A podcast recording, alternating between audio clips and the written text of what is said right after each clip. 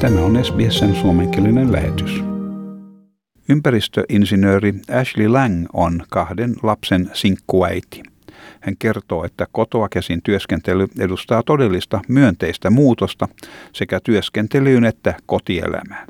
Hän on pystynyt keskittymään paremmin vaativiin työtehtäviin ja samalla hänellä on ollut enemmän aikaa lapsilleen. Work-wise, um, what I found is that it's enabled me to actually do um, more deep work uh, where I've needed greater concentration. From a personal perspective, just having more time with my children.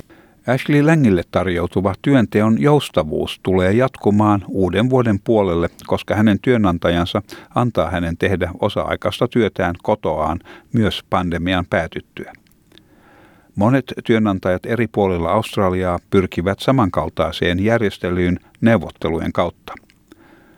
Uuden tutkimuksen mukaan kaksi kolmasosaa kaikista työntekijöistä suosii niin sanottua hybridimallia ja haluaisivat jatkaa työskentelyä kotonaan myös pandemian loputtua. Australialaiset yritykset kuitenkin ovat vähemmän innostuneita tästä.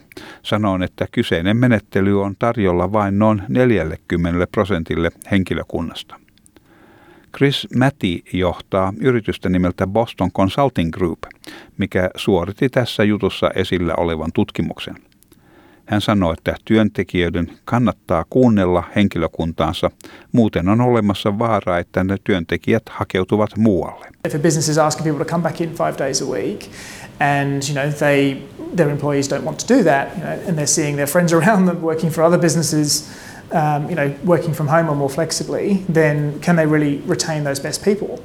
Australian Industry Groupin Ines Wilcox sanoi, että vaikka yritykset ilmoittavat olevansa sopeutumishaluisia, ne ovat huolissaan työnteon tehokkuudesta, ongelman ollessa, että ajan mittaan erillään työskentelevien ihmisten tehokkuus kärsii ja suorituskyky vähenee. The biggest concern is that over time uh, productivity will be impacted um, because um, people aren't together. It takes longer to get things done. Uh, everything has to be structured. Australian ammattiyhdistysten keskusjärjestön ACTUn puheenjohtaja Michelle O'Neill painottaa, että jos kotoa työskentelystä tulee työympäristön pysyvä osa, siihen on myös liitettävä toimia työntekijöiden etujen suojelemiseksi ja että heillä on mahdollisuus asiaan kuuluvaan vapaa-ajan viettoon ja että he eivät joudu suorittamaan ylimääräisiä palkattomia työtunteja. Part of that is making sure that workers do have the right to disconnect so that they're not working 24 hours a day, seven days a week, um, or just additional hours that they're not being paid for. Australiassa on nähtävillä lisää painostusta työntekijöiden palauttamiseksi perinteiseen työympäristöön. New South Walesin osavaltio on tämän viikon alusta poistanut määräyksen, minkä mukaan julkisen sektorin työntekijöiden on työskenneltävä kotoaan, missä mahdollista.